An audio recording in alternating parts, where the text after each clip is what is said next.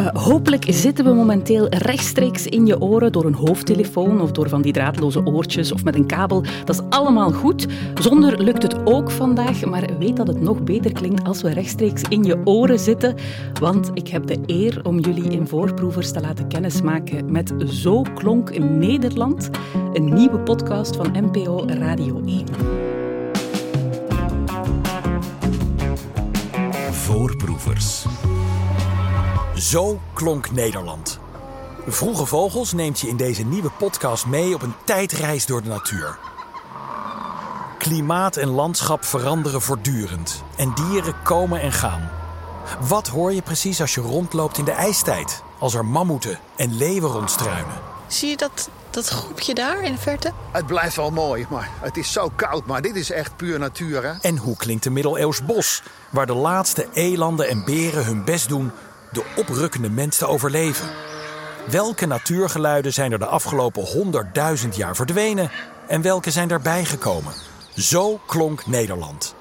En dat doe ik samen met Marlijn Snijders en Gert Elbertsen. Welkom alle twee. Ja, Dankjewel. hallo. Hoi. Uh, jullie werken allebei mee aan Vroege Vogels. Dat is een uh, programma dat je elke week kan zien op zaterdagavond op NPO 2 en ook kan horen op zondagochtend op NPO Radio 1. Uh, misschien voor de mensen die nooit sappen naar de Nederlandse radio. Wat, wat mogen we precies verwachten van Vroege Vogels? Nou, dat is een drie uur durend programma van zondagochtend 7 tot zondag 10. Mhm. En daarin komt eigenlijk alles aan bod wat min of meer te maken heeft met de natuur. Dus ook klimaat, duurzaamheid. En daarin maken wij reportages met Gert die hier naast me zit. En eh, nog andere collega's. Mhm. En hebben we ook nog studiogesprekken. Ja, Gepresenteerd door Menno Bentveld. Inderdaad. En Menno horen we inderdaad ook in, in de podcast terugkomen. En, en jullie ook met z'n vieren. Jullie zijn radioverslaggevers eh, bij Vroege Vogels, maar dus ook in deze podcast. Nu, ehm, nu is er die podcast, eh, maar, maar weten jullie nog wanneer het idee er voor het eerst kwam om, om iets te maken over eh, hoe het geluid van Nederland veranderd is doorheen de jaren? Ja, dat soort dingen gebeuren natuurlijk altijd in teamverband. Mhm. Ik weet nog, volgens mij was dat ik met jou, Gert, en met Pleun Aarts. En we moesten een nieuwe podcast bedenken. Dat was de opdracht. En Mhm. toen, op een gegeven moment dacht ik, god, hoe zou dat vroeger hebben geklonken? En volgens mij is het toen, ja, die bal gaan rollen. En toen zei Gert, ja, dat was natuurlijk fantastisch met die wolharige mammoet. Nou, de, Gert is onze geschiedkundige, dus die wist precies hoe het allemaal zat. En dan rolt dat zo verder. En toen kwam Henny Radstaker bij, onze koning van het geluid. En die begon ook meteen te glimmen en dacht, dit is ideaal en eh, we kunnen hier ontzettend veel mee. En toen eh, hebben we dat aangeboden aan de NPO. En, En, toen, werd eh, geaccepteerd. Toen kwam de podcast er. Ja. wie hebben jullie voor het eerst gecontacteerd om eens te kijken of er überhaupt iets, iets te vertellen viel over, eh, over de geschiedenis van het geluid in Nederland? Ja, dat was eh, Dick Mol. Dick Mol is eigenlijk de mammoet-expert van de wereld. En eh, Dick Mol is ook te horen in de podcast trouwens. En wij eh, legden hem dit, dit idee voor. Marlijn deed dat. En nou ja, ik weet nog dat Marlijn de telefoon ophing. en dat ze helemaal geïnspireerd was. Kun je iets erover vertellen, Marlijn? Ja, nou, ik belde hem op en toen zei ik, want het is natuurlijk een hele andere manier. Hè? We lopen als het ware door dat landschap van vroeger heen. Alsof we een reportage maken met een deskundige in die tijd. Dus dat is voor mensen al een hele andere manier van interview. Want de meesten komen met eh, rapporten uit eh, vorig jaar. Maar dat mag allemaal niet. De kennis mag wel meegenomen worden, maar je moet het in het heden vertellen. En toen belde ik Dick en toen zei ik, Dick, we hebben dit en dit bedacht. En oh, ik snap het al. Een mammoet safari. Nou, die snapte het. En zo ging het ook, eh, ja, zo gingen we los. Ja, heerlijk. En zo kwam de podcast eh, Zo klonk Nederland er. Nu ja, ehm, wij vanuit, vanuit Vlaanderen en vanuit België ehm, kunnen wij ervan uitgaan dat, dat ons land ook zeer gelijkaardig klonk. Ja, nou die vraag heb ik even ter voorbereiding van dit gesprek voorgelegd bij eh, geoloog Wim Hoek. En eh, ik dacht in het begin eigenlijk ook dat het best wel overeen zou komen. Maar hij vertelde dat er nog best wel verschillen eh, eh, waren en, en zijn. Eh, België heeft natuurlijk voor een heel groot gedeelte laaggebergte, Wallonië. En ja, daar hebben bijvoorbeeld geen uitgestrekte veenmoerassen gelegen. Zoals wij die duizenden jaren hadden. Ja, wij zijn toch meer een delta. Uh, het is altijd iets natter geweest. Maar ook bij jullie hebben de mammoeten en de wolhaardige neushoorns en de hyena's en de elanden rondgelopen. Dus op zekere hoogte is het, uh, is het vergelijkbaar. Ja, ja er, zijn, er zijn inderdaad geen, uh, geen Ardennen in Nederland. Maar ja, we lenen die natuurlijk ook met veel plezier aan jullie uit. Nu, het, het landschap dat er honderdduizend jaar geleden anders uitzag, dat kunnen we vandaag nog wel zien. En, en die dieren die, die vinden we ook wel terug als fossiel. Maar in deze podcast spelen ja, vooral de geluiden natuurlijk in de hoofdrol. De, snijdende wind van de steppen, het, uh, het gestamp van een mammoetkudde of het geluid van bronstige elanden. Nu we hier een stukje verder zijn, horen we ineens een hele ja, een soort gekachtig gehuil. Ja. Dat lijkt wel een, een, een, een eland. Een vrouwtje eland. Ja. Waarom maakt ze dit geluid? Ik denk om een mannetje te lokken. Is het dan paartijd voor ze? Ja, het is nu de paartijd. Ja, ja dat is inderdaad de, tijd waarop we gaan op gaan zoeken. Om voor nageslacht te zorgen. En dit vrouwtje roept dus om een mannetje? Het roept om een mannetje, aan te trekken van een mannetje. Ja, ja. En hopelijk krijgt ze antwoord. Maar ja, dat moet ik al afwachten of er een in de buurt is. Ja, voor we het uh, over de dieren zelf gaan hebben... Uh, hoe weten we eerst en vooral hoe zo'n steppen klonk... Nou, um, eigenlijk als we het over elanden hebben, zijn we niet op de steppen. De mhm. elanden kwamen vooral voor in uh, uitgestrekte naaldbossen die, die naar de steppen kwamen. Zeker. En um, ja, dat weten wij omdat, ja, dat is een beetje een lang verhaal, maar, maar uh, er zijn meren in het landschap. En in die meren uh, ja, vind je eigenlijk een, een streepjescode van, van planten die daar op den duur in zijn gekomen. En aan de hand van die planten kunnen wij uh, zien uh, hoe lang geleden welke planten hier voorkwamen. Dus als je heel veel stuifmeel van bijvoorbeeld dennenbomen ziet, dan weet je, oh ja, dit was waarschijnlijk hier een dennenbos. En dan af en toe vind je een fossiel van een eland. En ja, nee, zo komen we aan informatie. Mm en, en hoe hebben jullie dan uiteindelijk ja, al die klanken die er waarschijnlijk zouden geweest zijn, uh, de steppen in het begin, het bos daarna, hoe hebben jullie die klanken samengesteld? Nou, wij, het, het moeilijke is natuurlijk dat als je opneemt buiten, want we hebben niet in een studio, we hebben ervoor gekozen om het niet in een studio op oh, te nemen. ja. Dat was eigenlijk het makkelijkst geweest, maar juist om te proberen ook het te beleven met de gasten en de deskundigen, zijn we erop uitgetrokken. Nou, dat zorgt natuurlijk voor tal van hindernissen, uh, overvliegende vliegtuigen. Ja, dat was in die tijd niet helemaal gepast. Nee, een vogel die eigenlijk zijn mond moest houden, maar toch door het geheel heen kwettert. Mensen die langslopen. Maar dus we hebben geprobeerd om op zulke stil mogelijke gebieden de opnames te maken. En toen is Henny gaan kijken van, waait er een wind? Uh, welke dieren waren er? Zijn er al vogels in die dennenbossen? Kijk, bij dennenbossen kan je ervan uitgaan dat daar bijvoorbeeld goudhaantjes in leefden. Die leven er nu nog steeds in. En dat zal ook toen zo zijn geweest. Dus dan mag je er een goudhaantje in gooien. Nou, zo. Dus het is een soort enorm inkleuren met geluiden. Ja, en als verslaggevers wilden we niet alleen naar een heel erg stil gebied, maar ook naar een gebied die daarop leek. Dus als wij uh, imaginair rondlopen op die, uh, op die mammoetsteppen, die open grasvlakte, ja, dan gaan wij ook echt met die experts naar dat soort gebieden om er uh, ja, toch iets meer in te komen. En, en daar hoop je dan natuurlijk ook al dieren tegen te komen die je daar hoort en ziet. Um, maar de meeste zijn er inderdaad later ingeplakt door, uh, door Henny en, uh, en Frans de Rond, een mm -hmm. geluidstechnicus. Ja. Ja, dan, dan, moeten we het inderdaad ook wel eens over die dieren zelf hebben. Uh, je zegt al, ja, sommige bestaan nu nog steeds, maar hoe weten we zeker dat ze toen, ja, 50.000 jaar geleden, exact hetzelfde klonken als vandaag? Ja. ja want er passen koolmezen zich aan aan het stadsgeluid. Dus het zou, ja, evolutie vindt altijd plaats. Ja. ja. Wat misschien nog uh, spannender is, is om de geluiden te moeten reconstrueren van dieren die er niet meer zijn. Jazeker. En uh, nou, bijvoorbeeld uh, de mammoet leeft niet meer, 5000 jaar geleden uitgestorven in, in Canada. maar er zijn wel babytjes gevonden van die mammoeten in de permafrost, dus de bevroren grond. En die kun je scannen. En dan kom je dus achter hoe de neus en de keelholte van die dieren eruit ziet. En op basis daarvan kun je wel een soort van idee krijgen hoe die dieren hebben geklonken. En uh, kunstenares uh, Marguerite Humo is daarmee bezig geweest. En die heeft dat echt in een soort van, ja, het ziet er een beetje uit als een maffe stofzuiger. Ehm, maar die heeft de mammoetkeel en neusholte nagedaan. En daar kwam een bepaald geluid uit. Ja, en dat, dat geluid, dat hebben we ook. Dat Oh, klonk leuk. dan zo. Ja,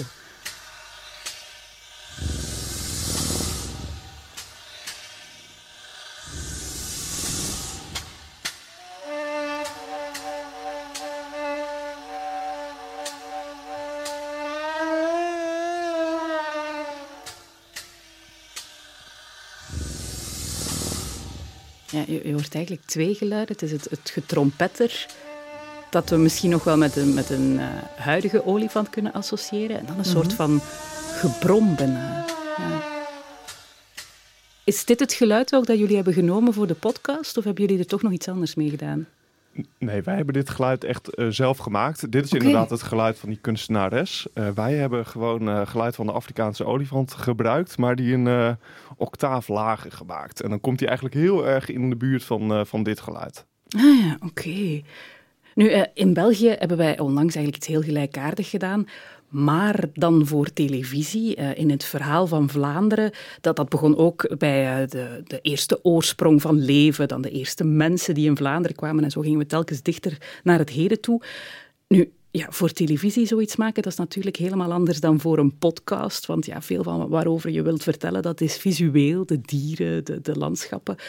Hoe hebben jullie geprobeerd om dat visuele toch nog echt mee te nemen in de podcast? Nou, juist door met mensen dus niet in de studio te gaan zitten, maar in de gebieden die erop lijken. Dus de, de, de naaldbossen bijvoorbeeld, in de duinen. Daar rond te gaan lopen. En nou ja, ik deed bijvoorbeeld heel vaak mijn ogen dicht.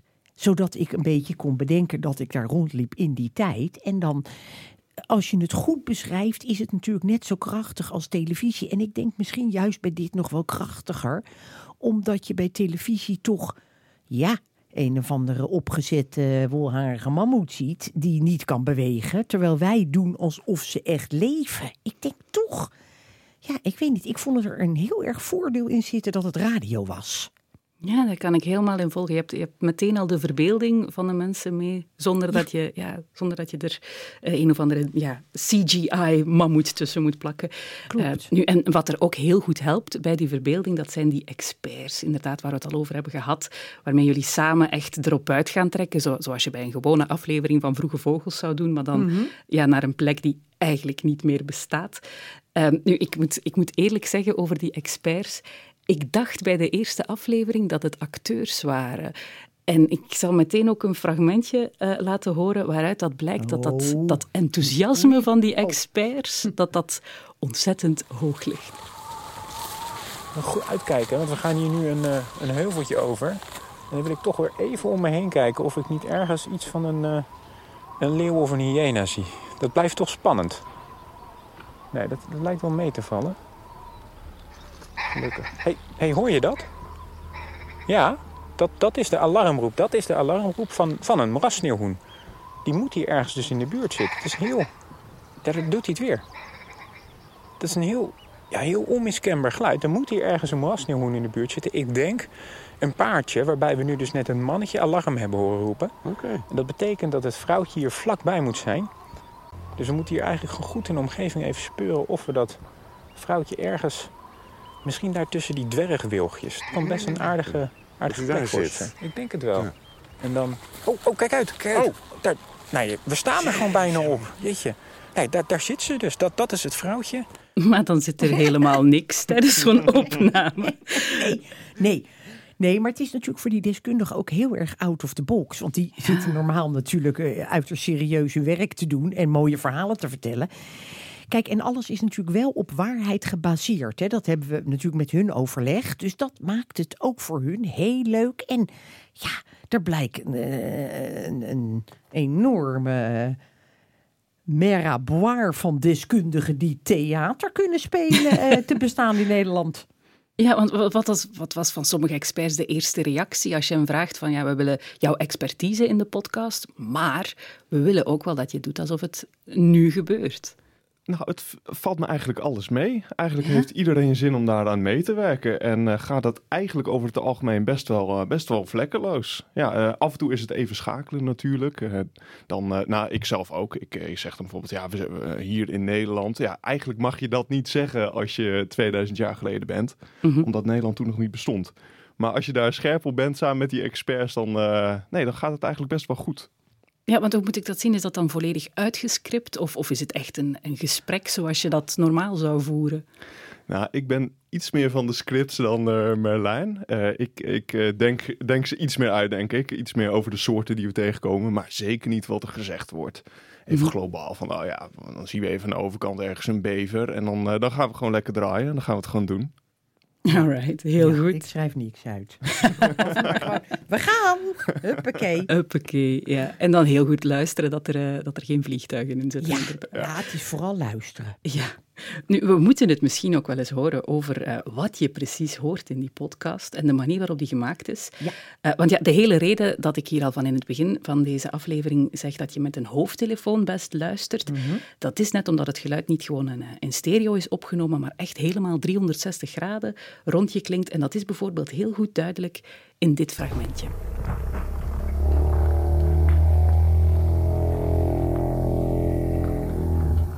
Ja, als je nu net met je hoofdtelefoon hebt geluisterd, dan heb je een mammoet van links naar rechts zien voorbijgaan. Of van rechts naar links, als ze omgekeerd inzaten. Dat kan ook. Ehm, maar dat is, ja, dat is insane. Hoe hebben jullie dat voor elkaar gekregen? Dat die mammoet niet gewoon ja, door je hoofd gaat, maar echt achter je langs passeert. Ja, dat is een, eh, dat is een nieuwe audiotechniek. Vroeger hadden we gewoon alleen mono natuurlijk. Dan kwam er geluid uit een speakertje. En daarna kwam er stereo, kwam het van twee kanten. En nu is er 8D-techniek. Ja, dan kun je het echt alle kanten op laten gaan. Kun je het naar je toe laten vliegen of van je weg laten rennen. Nou, en, en als, je, als je je ogen dicht doet, ja, dat, dat werkt zo ontzettend goed. Mijn vriendin, die, die heeft zich wel eens helemaal rot geschrokken. Omdat dan eh, eh, in de podcast rechts van haar er een vogel opvloog. Is dat shit, dat is dat. Ja, ja. Nee, en Frans, ik, ik noem ze gewoon nog heel eventjes. Frans de Rond en Henny Radstaak zitten daar dan de hele tijd zo mee te pielen. Van moet hij van rechts komen of van links? En wie komt daar dan doorheen? Dat maakt het natuurlijk het krachtige, want we hebben in het begin geluisterd zonder dat die geluiden er nog bij waren. Nou, we zaten met z'n drieën, met z'n vieren te snikken in een hoekie. Dat was niet om aan te horen. Dus dat, dat geluid is gewoon, ja, dat is het belangrijkste. Natuurlijk zijn die interviews ook fantastisch, maar dat, die geluiden erbij, dat maakt het zo prachtig. Ja, zeker en vast. Nu, er zijn ondertussen al een, eh, een aantal afleveringen verschenen over 100.000 jaar, 50.000 jaar enzovoort. Ehm, welke sprongen gaan jullie de komende afleveringen nog nemen? De volgende aflevering eh, is aflevering 4. En dan ze- beginnen we eigenlijk met, eh, met naaldbos. Die heel langzaamaan verandert in, eh, in loofbos. Het wordt steeds warmer. En, eh, en dan komen we op den duur eh, wolven tegen. Wolven die een eh, hele bijzondere relatie hebben met, eh, met de mensen die daar leven. Een positieve relatie, kan ik, eh, kan ik vertellen. En dan? Waar gaan, we, waar gaan we dan naartoe? Gaan we echt helemaal tot aan het heden? Ja, nee, zeker, zeker. Ja? Ja. Op den duur komt er bijvoorbeeld eh, heel veel veen in Nederland, verschijnen de Romeinen. Eh, in de middeleeuwen sterven de beren en de elanden uit. Ja, die, die gaan we natuurlijk ook proberen te vinden. En, eh, en zo verplaatsen we ons ja, richting het nu. Ja. En dan gaat de mens natuurlijk ook een veel grotere rol spelen. Ga- gaan we die ook horen? Gaan we ja, Oud-Nederlands horen in de podcast? Oh, nog wel een leuke. Ik schrijf het even op. Dank je. Nou, dan wil ik graag krediet voor die pitch, maar... Dat krijg je. Nee, ik heb, ik heb al met heel veel plezier geluisterd naar de eerste afleveringen. Ik ben, ik ben voor- vooral ook heel benieuwd wat er jullie tot nu toe al is bijgebleven. Want ja, jullie zijn de aflevering natuurlijk nu nog aan het maken, de laatste. Eh, Maar wat is jullie tot nu toe echt al bijgebleven? Nou, vooral dat je met mensen op pad gaat en dat zij jou gewoon. Wij hebben dat allemaal leuk verzonnen met z'n allen, maar dat die mensen gewoon het snappen en ons dan gewoon op een tijdreis meenemen. Want die beleven wij natuurlijk eigenlijk net zoals de luisteraar. Tenminste, ik weet gewoon weinig er ook van. Dus eh, dan ging ik gewoon op pad met iemand. Ja, ik ben met Dick van der Meulen over de wolf. Nou, dan vertelt hij, dan zit ik gewoon helemaal, eh, ja, eh, weet ik soms niet meer wat ik moet vragen van, eh, van verbazing. Hoe die dat goed vertelt en helemaal in zo'n tijd. Ja, ik loop ook ineens door al die eeuwen heen. Ja, en, en ook gewoon de lol. De lol die je hebt Ja, maar als, je, als je het met elkaar maakt. Dat je, dat je dan in de auto naar een gebied met z'n tweeën zit. En dan even lekker een beetje aan het sparren bent. Van hoe zou dat nou zijn en wat gaan we zien. Ik was bijvoorbeeld de afgelopen week. eh, eh, gingen we naar een veengebied. En, en we moesten kraanvogels eh, zien. Want die kwamen daar gewoon heel erg veel voor. Nou, kraanvogels zijn nu hele bijzondere dieren. En toen zagen we ze in, de, eh, eh, in het echt. En dat namen we op. En toen, mijn expert die werd helemaal, helemaal enthousiast. En toen zei nee, nee, dat moeten we niet doen. Het zijn hele gewone vogels. En toen, ja, toen hebben we dat heel, heel, heel erg downgeplayed. Toen op de duur hebben we gezegd van, oh, hé, hey, vliegt daar een grauwe, grauwe gans. En eh grauwe ganzen zijn hele gewone dieren, maar die waren toen heel erg bijzonder. Dus nee, dat is ontzettend leuk om je met zo'n expert te verplaatsen in zo'n tijd. Ja, heerlijk. Nee, we hebben heel veel lol. Ja, dat hoor je ook zeker in, de- in de podcast. Goed eh, als, je, als je heel het overzicht ziet van 100.000 jaar geleden tot nu, eh, welke, welke tendensen zie je dan? Wel- Welke, welke rode draad zie je erin terugkomen?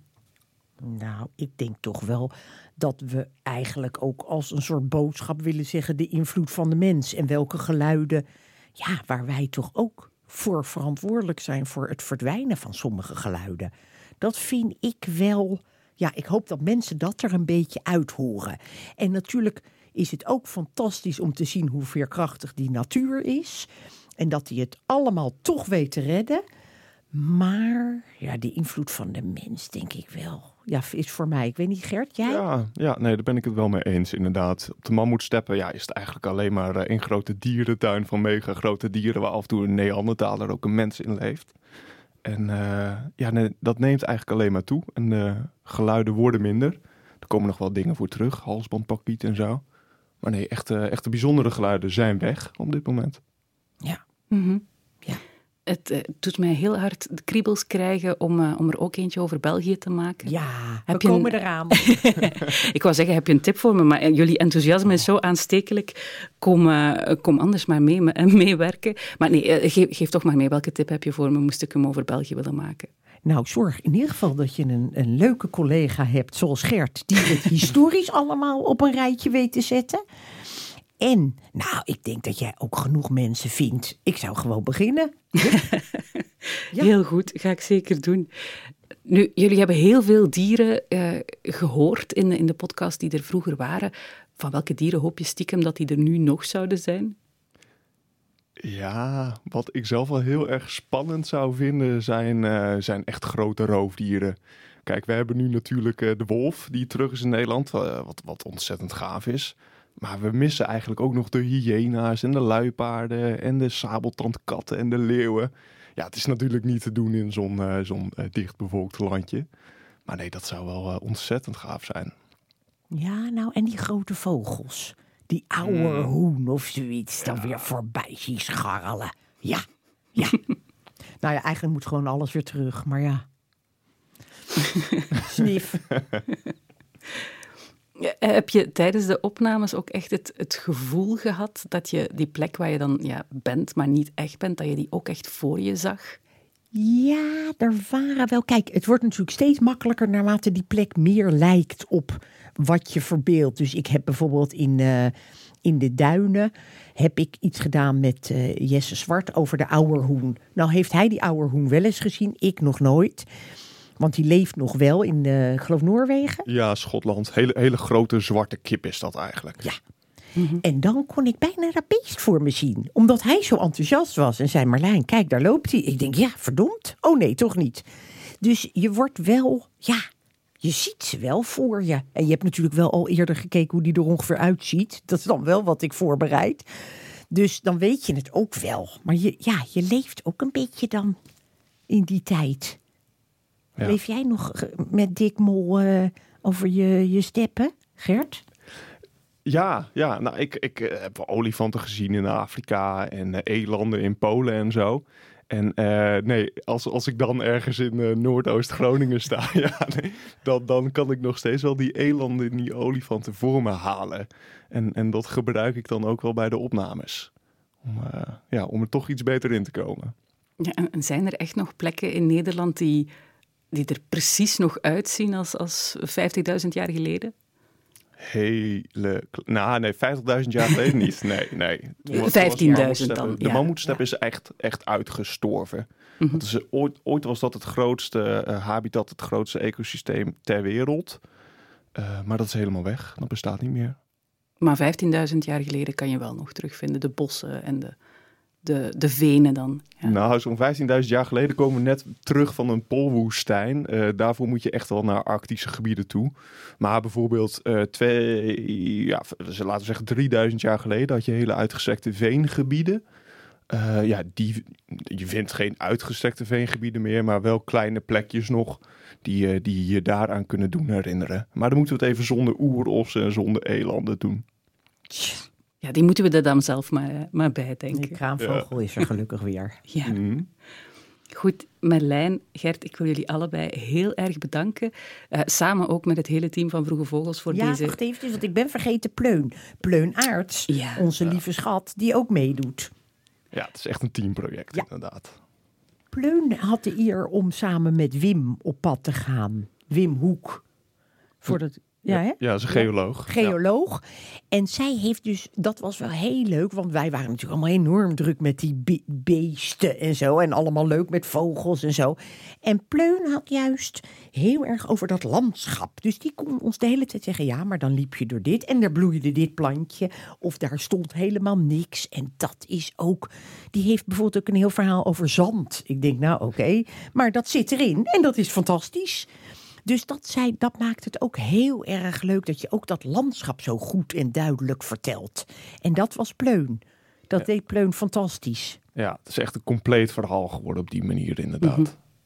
Dan wil ik jullie allebei en het hele team van eh, Vroege Vogels bedanken eh, om eh, ja, hier vandaag te vertellen over de podcast, hoe die precies gemaakt is, wat erin zit. En dan hoop ik dat we jou als luisteraar ook blij hebben gemaakt en enthousiast hebben gemaakt om naar die podcast te gaan luisteren. Waar kunnen we hem vinden, Zo klonk Nederland? Op uw favoriete podcast-app. Heel mooi gezegd. Zeer goed, zeer goed. Ja, en dat geldt voor deze natuurlijk ook. Hè. Voerproevers vind je ook op je favoriete podcast-app en zeker ook op VRT Max. Dank jullie wel allebei.